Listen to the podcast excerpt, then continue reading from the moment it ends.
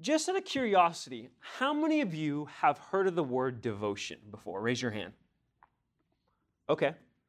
Now, can anybody define what a devotion is for, to me? Can you, can you define a devotion? What is a devotion? There's a couple ways. The word devotion means to be devoted to something. And we are first called to be devoted to God, committed to Him. But when we use it in a Bible study kind of term, we're actually talking about a quiet time where you get into God's word specifically. You have a notebook and you, you pray and say, God, speak to me. And you read a portion of scripture and he speaks to you. So here's a definition of what a devotion is a devotion is a personal, quiet time set aside where God communicates to us through the reading uh, of the Bible. That's what a devotional time is. Now, I want to make a point here. Do not be devoted to your devotions. Be devoted to God first and foremost. Because being devoted to your devotions, your devotions is not God. We want to be committed to the Lord first and foremost. And a devotional time is not like this in depth Bible study where you're discussing the Greek and you're doing cross references and all these other things and you're busting out commentaries. A devotional time is where you just get alone with God's word in a notebook and you have Him speak to you. Now, there are, there's a difference between dev- having devotions and devotional books. There's devotional books like this one. Um, I went through this one a while back. It's a year through the New Testament. Um, it's kind of a thick read, but it was good. There's other devotional books that literally they have one verse at the top, and then they have man's commentary kind of down at the bottom and how it, like it blessed them and how it can minister to us. Those are good and they have a place. And maybe some of you, how many of you guys actually use the Bible app? Anybody? Okay. Yeah, YouVersion, the Bible app. So there's devotionals on there as well that can be very beneficial.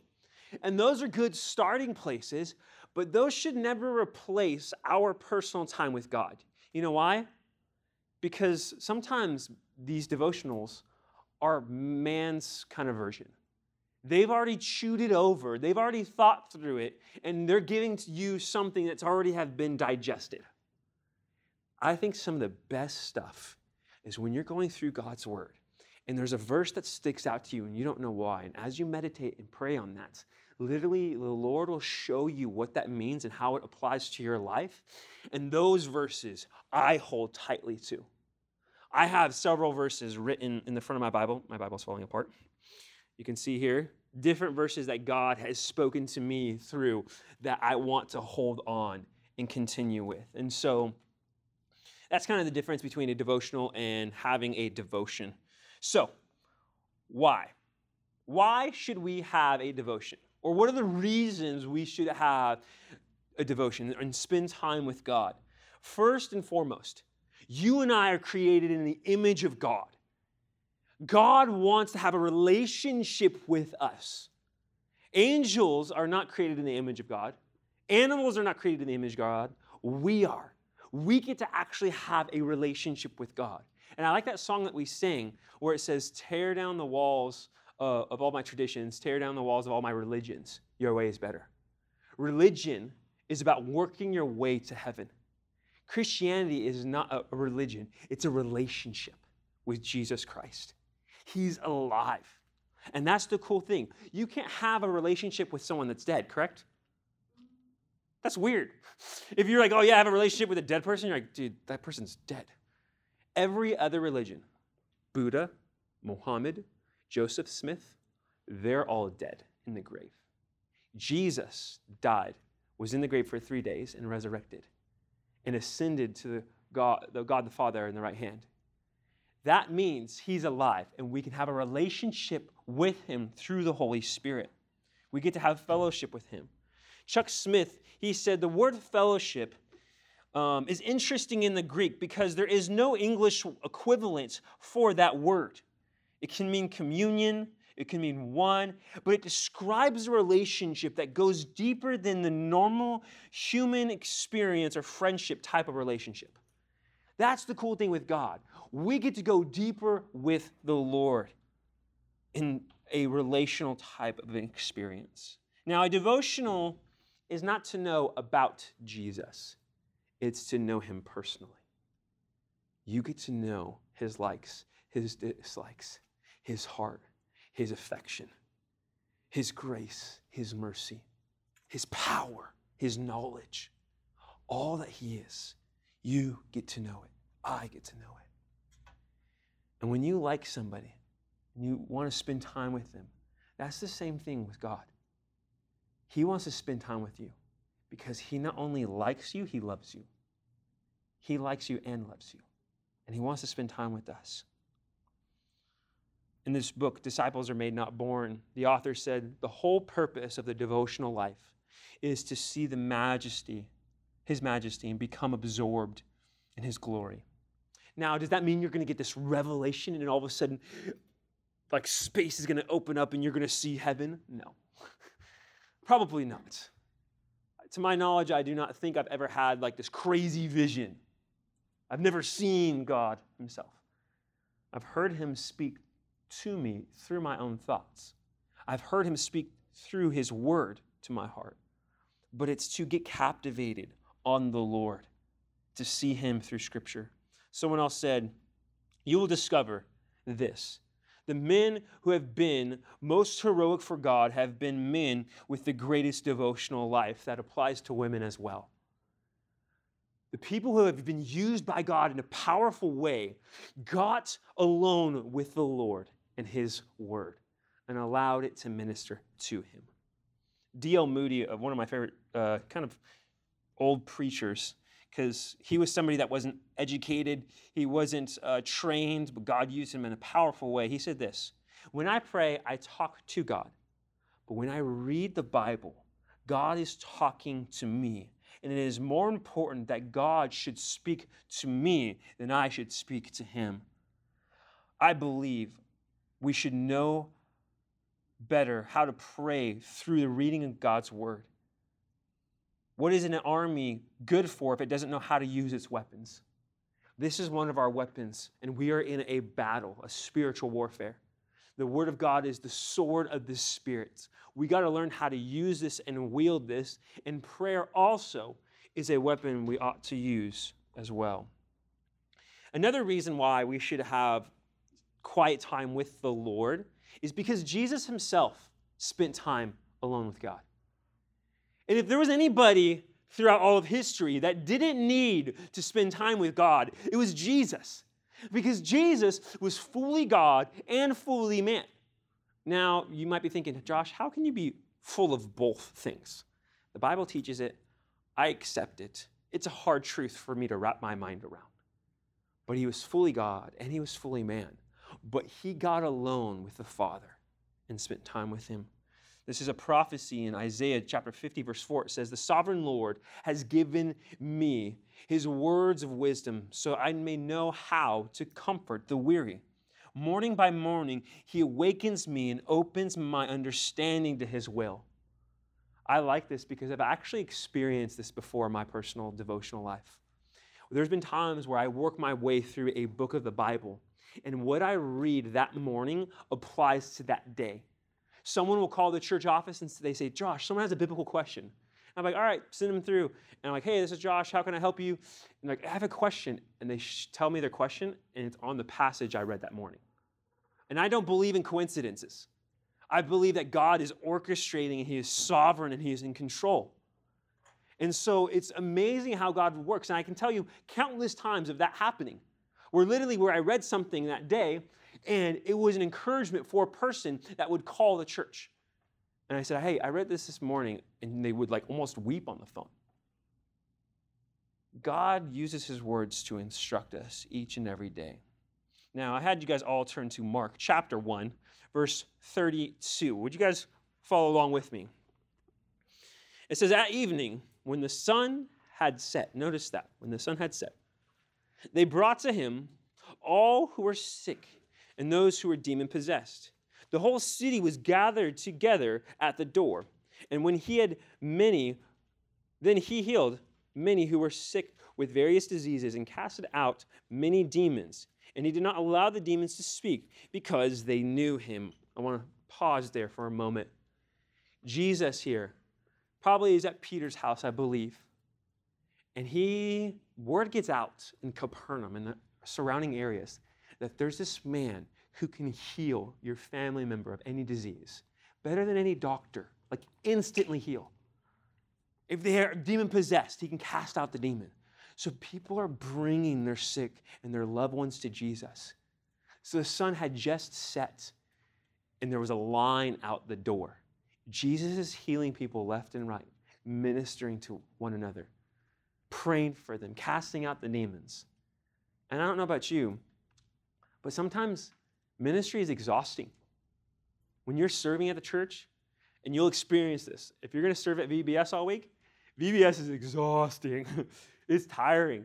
There's times where I'll take naps in the afternoon because I'm so tired at VBS. And even ministry sometimes doesn't stop. When I was in New York, we were helping load the band in their trailer till one in the morning, loading heavy equipment.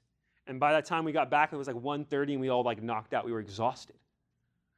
Jesus stayed up all night. But look at verse 35.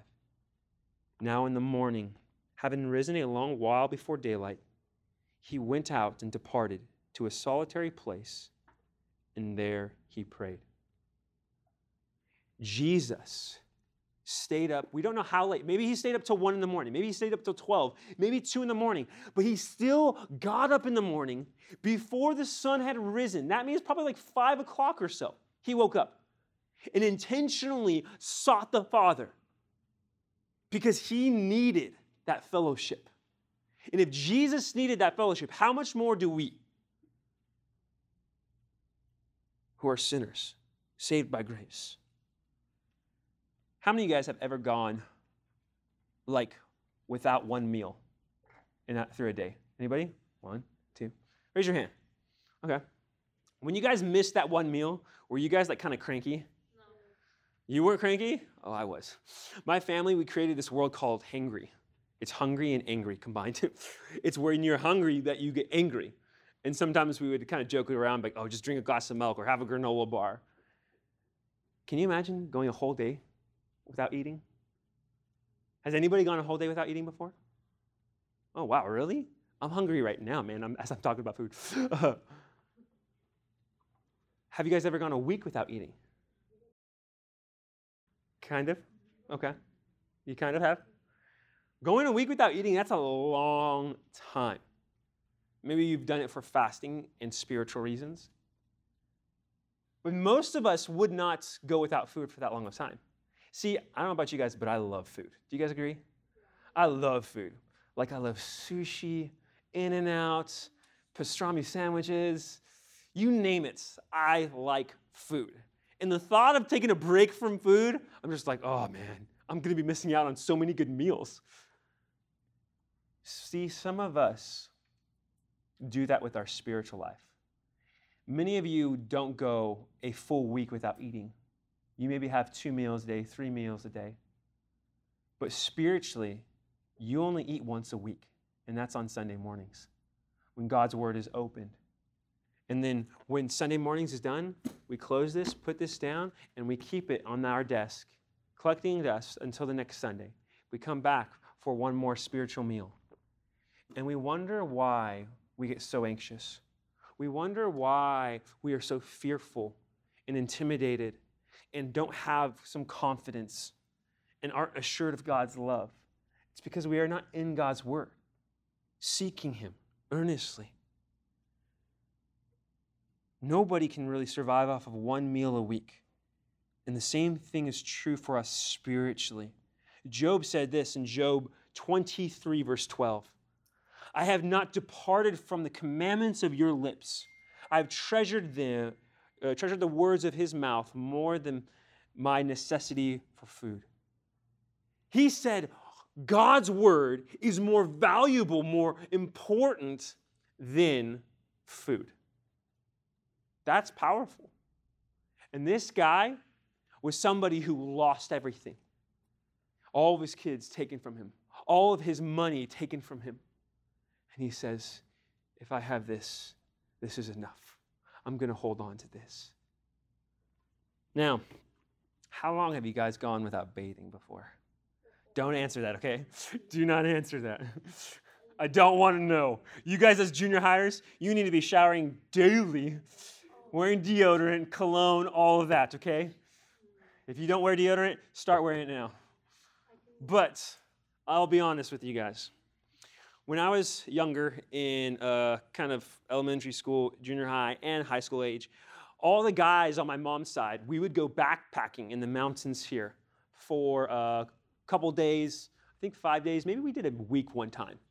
And we would hike several miles in. We would have our own bags, our, bring our own food. We would have a tent, hike five miles in, and camp out. Now, this type of camping, there was no toilets, there was no showers. This was roughing it.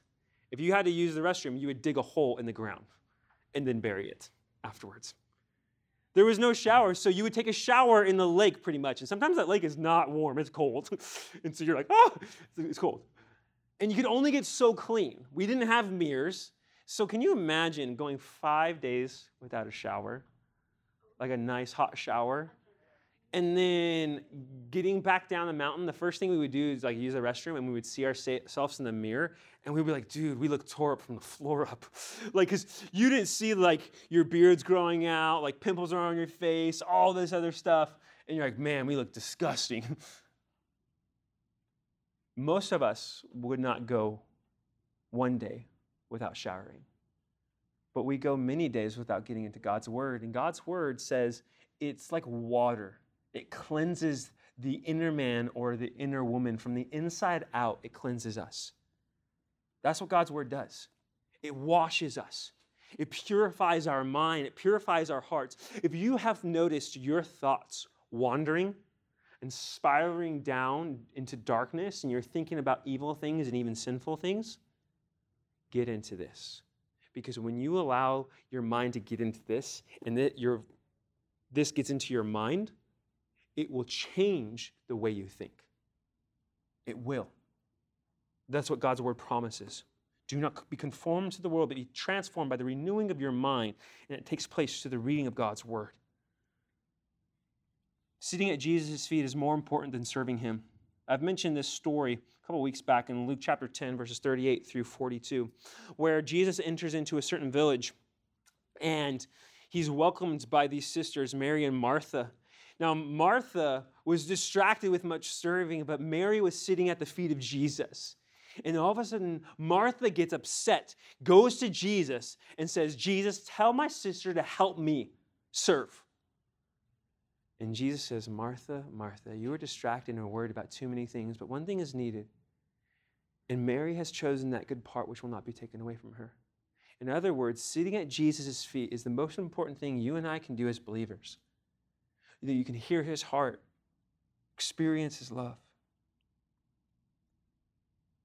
See, the most important part of a tree is the roots, correct?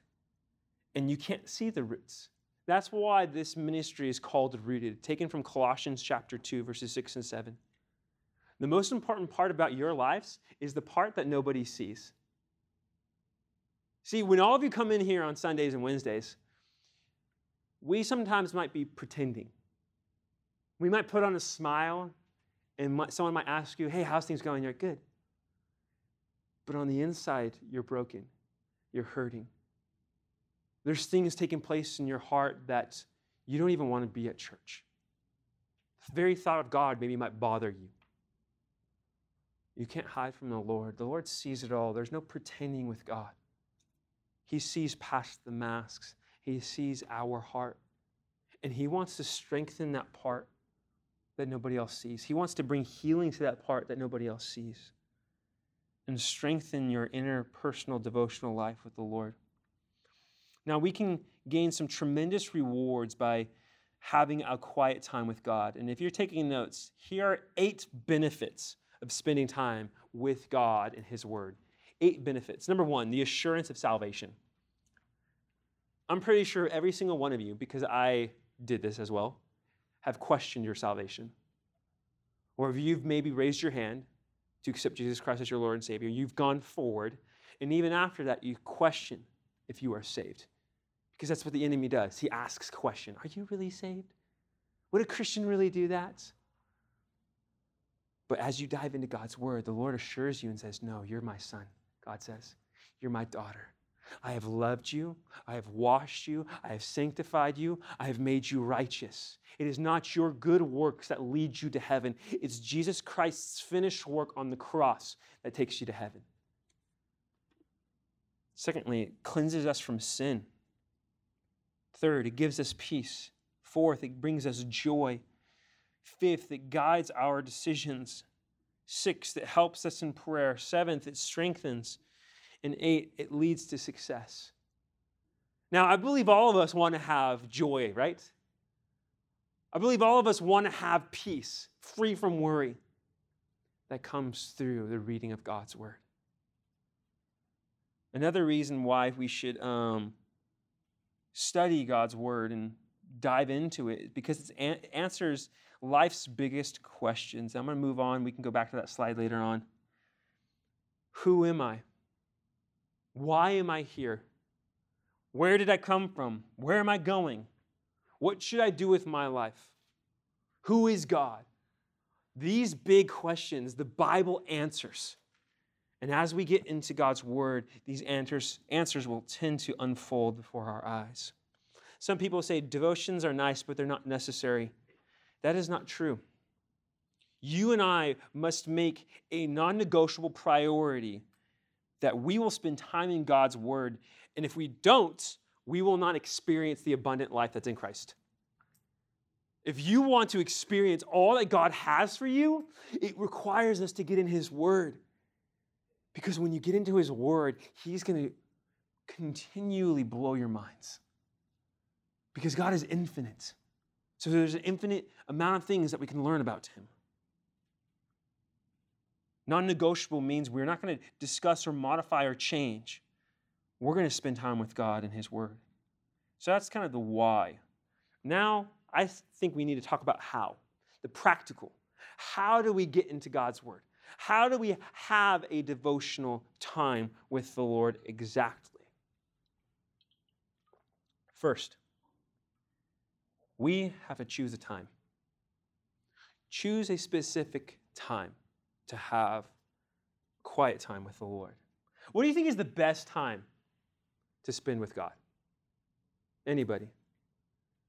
What time is the best time to spend with the Lord?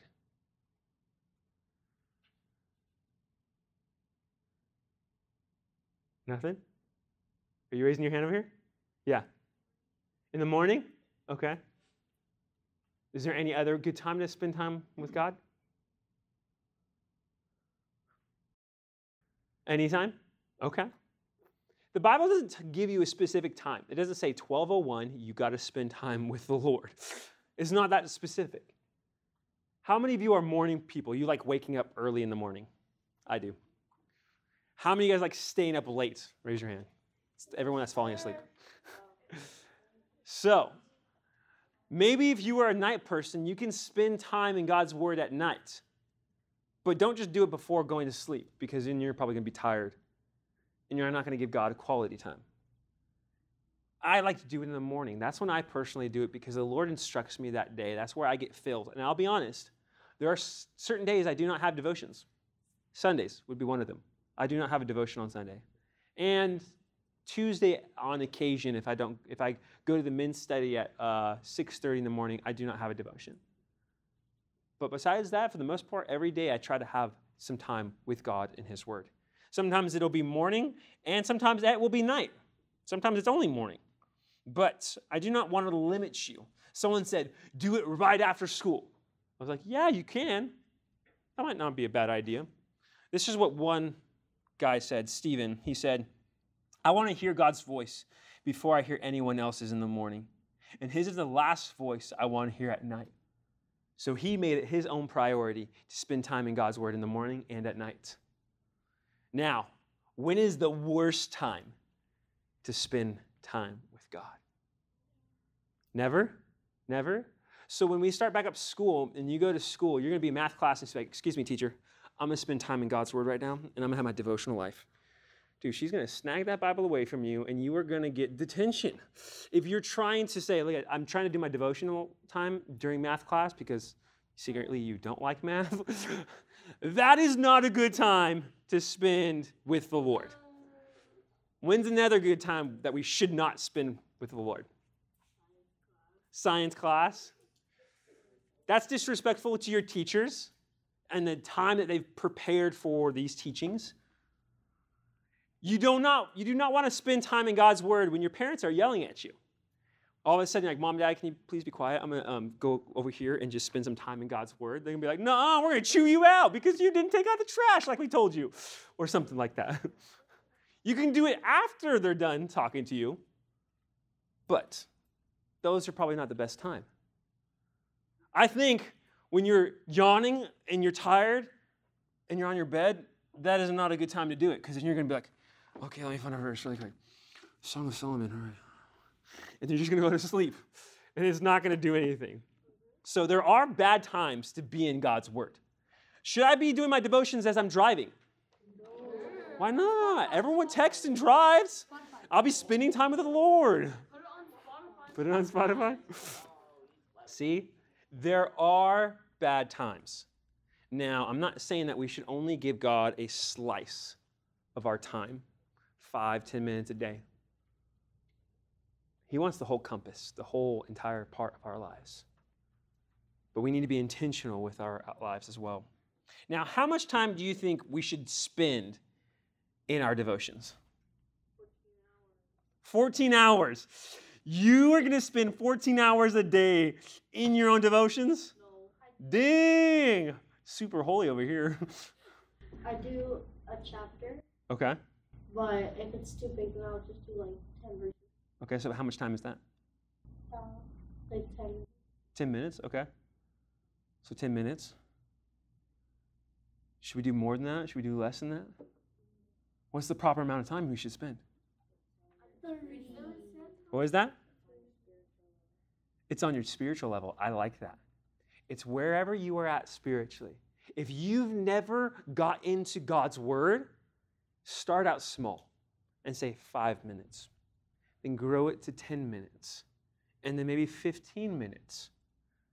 And continue that, okay? It's best to build on small things. So try to do five minutes a day. Every single one of us has five minutes a day. Trust me, I, I, can find it. If I followed you around for a day, which would be creepy, I will not do that. um, I can find free, a free five minutes where you can spend with the Lord. That's simple. So practice that. And be consistent. If you need to, put it on your calendar. Make an appointment with the Lord. Put it on a sticky note. Like, all right, every Tuesdays and Thursdays or whatever it may be. Start out small but then build that. And when you make an appointment with God, keep it. Because if I actually would ask you, maybe there's a famous person you would love to meet, maybe an artist or an actor or actress, and you're like, oh, if I can only meet him, oh my gosh, my, my dreams would be so complete. I know some of you ladies. Um,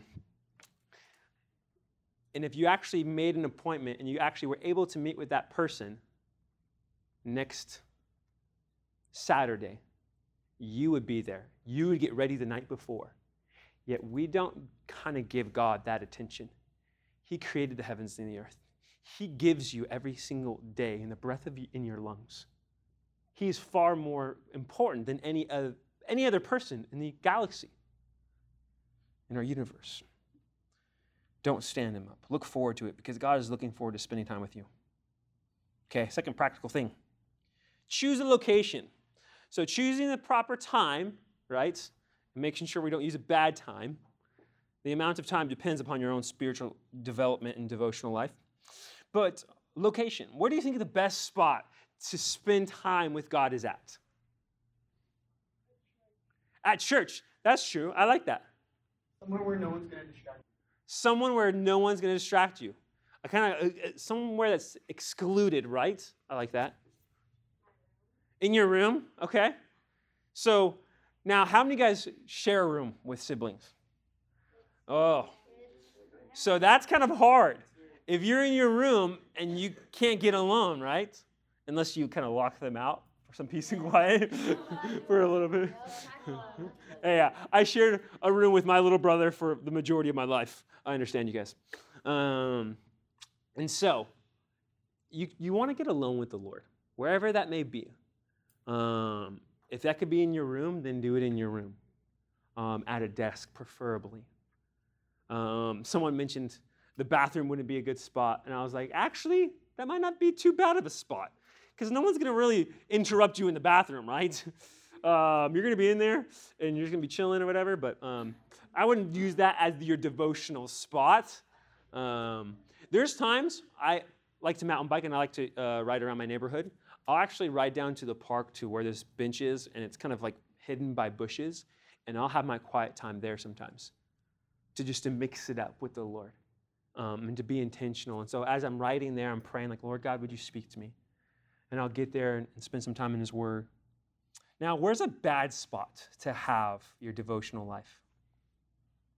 In the middle of a busy park. In the middle of a busy park. That's probably true. I can see that. Where else is a bad spot?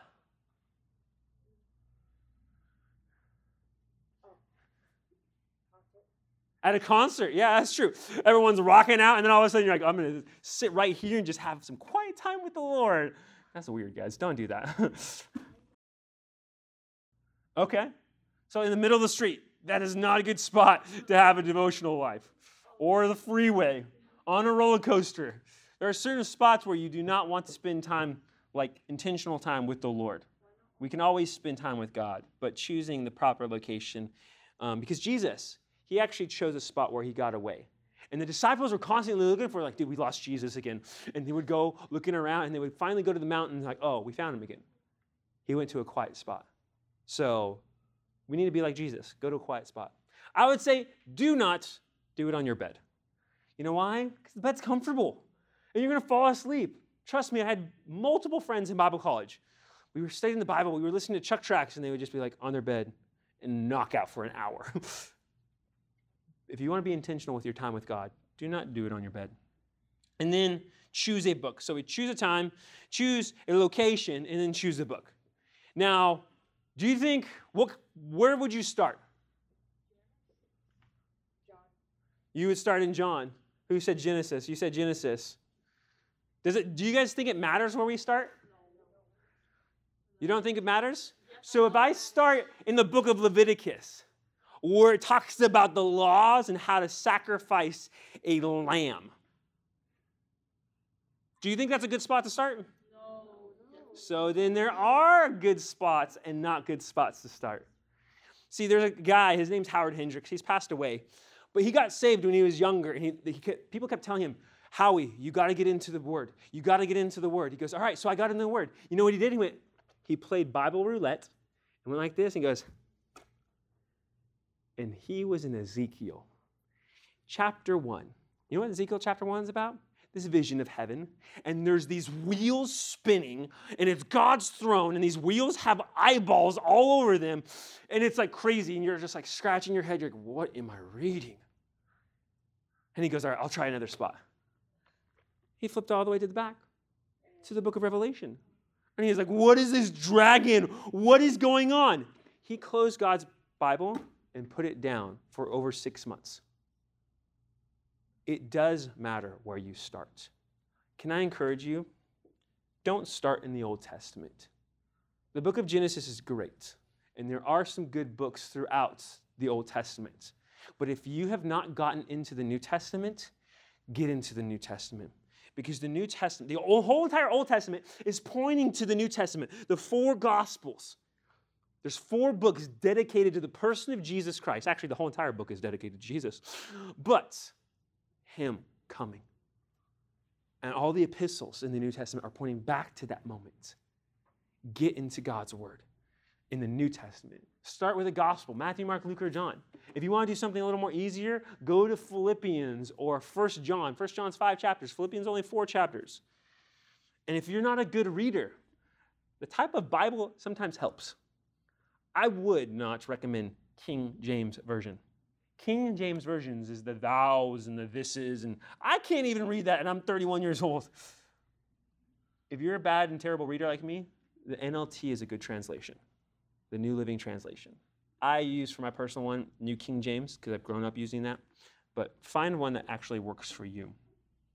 So, And then I want to say this don't get halfway through a gospel and be like, all right, I'm bored of this. Let me move into a different book. No, no.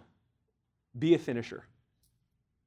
Do not read a book halfway through and just because you get tired of it, stop. Continue. Press on. Endure. Be patient. The Lord will speak to you. Finish out that book before you move on to another book. That's what I do. I'll read a book and then I'll finish it and I'm like, Lord, what else do you want me to go to? I finished Second Chronicles, and now I'm in Luke. So, how many verses do you think you should read during that time? Is one verse enough? No. Why not? Too short? But it's God's word. There's a book that says never read one verse. Because when you take one verse, you're taking it out of the context and you're isolating it, which is not healthy. It's good to memorize one verses, but don't just read a verse. You need to read it in the context of what is being talked about. So I would say read a chunk of verses or maybe a half a chapter to start with. That would be good so you could understand. And honestly, the first time reading it through, you might not get it or understand it. So read it a second time. And if you don't get it a second time, read it a third time. Before I read any passages on this pulpit here, I read it five times because I'm a terrible reader. And in order to read it smoothly in front of you, I have to read it personally five times. So, turn with me to Philippians chapter 1. We'll use the book of Philippians just as a basis to start. If you were to start having a devotion, start in the book of Philippians.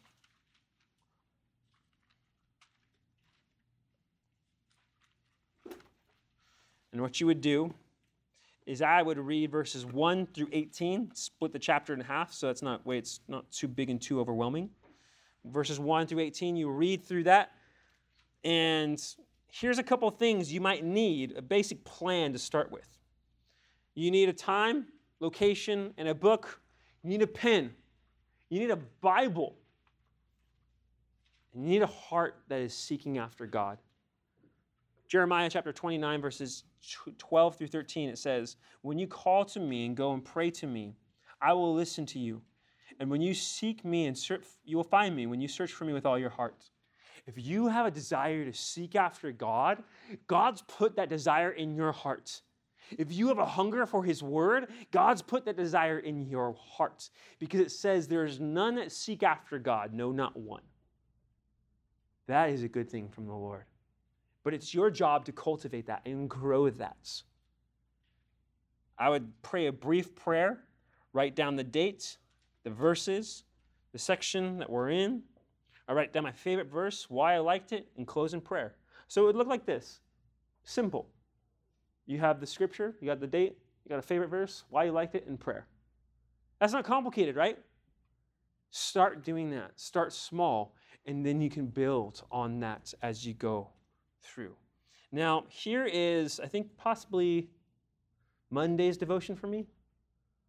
This is Luke 17, verses 5 through 10. I only took two pages or took two pages of notes, which is not average, okay? This day was really good teach. I was like, man, I was getting a lot out of it. It was great. Um, actually, that's what I'm going to be teaching on Wednesday night. So, um, but then a couple days ago, on this side, I didn't even get a full page in. It's not the amount that you write down that matters, okay? It's did you hear what God wanted you to hear? And are you taking one thing with you throughout the day? That's why I said focus on one verse. If you find one verse that you like and you write it down, then you can take that verse with you throughout the rest of the day. And that's going to help you and encourage you and strengthen you. So, I would say this though be aware of unhealthy expectations. Beware of unhealthy expectations. What do I mean by that? Do not be devoted to your devotions in an unhealthy way where you start to condemn yourself when you do not read God's word. God does not condemn you. He convicts. The difference is one brings you closer to Jesus, one pushes you away. Condemnation pushes you away from Christ. God says, I want you to come. Come as you are. There will, there will be times where you hit snooze on your alarm too many times and you wake up and you're like, I don't have time for devotions this morning. I don't have time to spend with the Lord. Therefore, you're jumping out of bed, you're brushing your teeth, you're getting everything ready because you slept too long. Listen, I've been there. Many people have. You know what? We're all human. Even Pastor David, one time on a Sunday morning, everyone was wondering where Pastor David was. And all of a sudden, worship ended, and Pastor David was walking out on stage putting his button up shirt on. He goes, Guys, I overslept. This has never happened. It happened to Pastor David on a Sunday morning. He's human, just like you and I. So when you do miss your time with God, don't beat yourself up. Don't let the enemy do it. The Lord still loves you. It doesn't change how much He loves you. There's, there's nothing that can separate you from the love of Christ. Nothing. So keep that in mind. Now, I want to highly recommend this book here. This book here, With the Word by Warren Wiersbe. I cannot recommend this book enough. It's this one right here. This is fantastic. It is only 17 bucks. This honestly is worth 50 bucks, or in my opinion, $100 because of how good it is. You might be thinking, Josh, I'm not going to read through this. Let's, let me tell you guys, I haven't read through this. This is a reference. If you look on the screen, chapter one is not even one full page. It goes from here to there. That's it. It summarizes the page that you just read. It gives you some bit of historical content that helps you understand it and apply it to your life. I highly recommend this book. I would take a picture of this, I would write this down. If I could, I would buy a copy for all of you and give you one.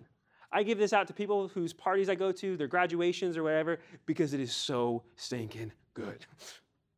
But I don't get into this until I've done my process of reading and writing down. Then I get into this later on. So I would encourage you, pick up one of these copies.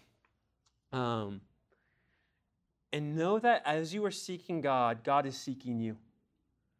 God is seeking you more than you are seeking Him. He is pursuing you because He wants to get closer and closer and closer to your heart. Ever since the fall of mankind, that was His desire. In the person of Jesus, he was confined to one location. But now that he sits at the right hand of the Father, the Holy Spirit, who is omnipresent, means he's everywhere all at once. He dwells inside of us as believers, teaching us, speaking to our hearts. And he is there to help you understand God's word. Know that God is seeking you, and he wants to speak to you more than you want to hear him. And that is the goodness of our God. I bet you, all of you, have probably heard the voice of God, but you've maybe mistaken it as something else. Say, Lord God, help me to hear, help me to obey, help me to receive, and apply your word to my life. And as you guys seek the Lord this week, the leaders will be praying for you, and that you guys would encounter the Lord and pursue him and that He would reveal Himself to you and that you would continually build that habit into your life.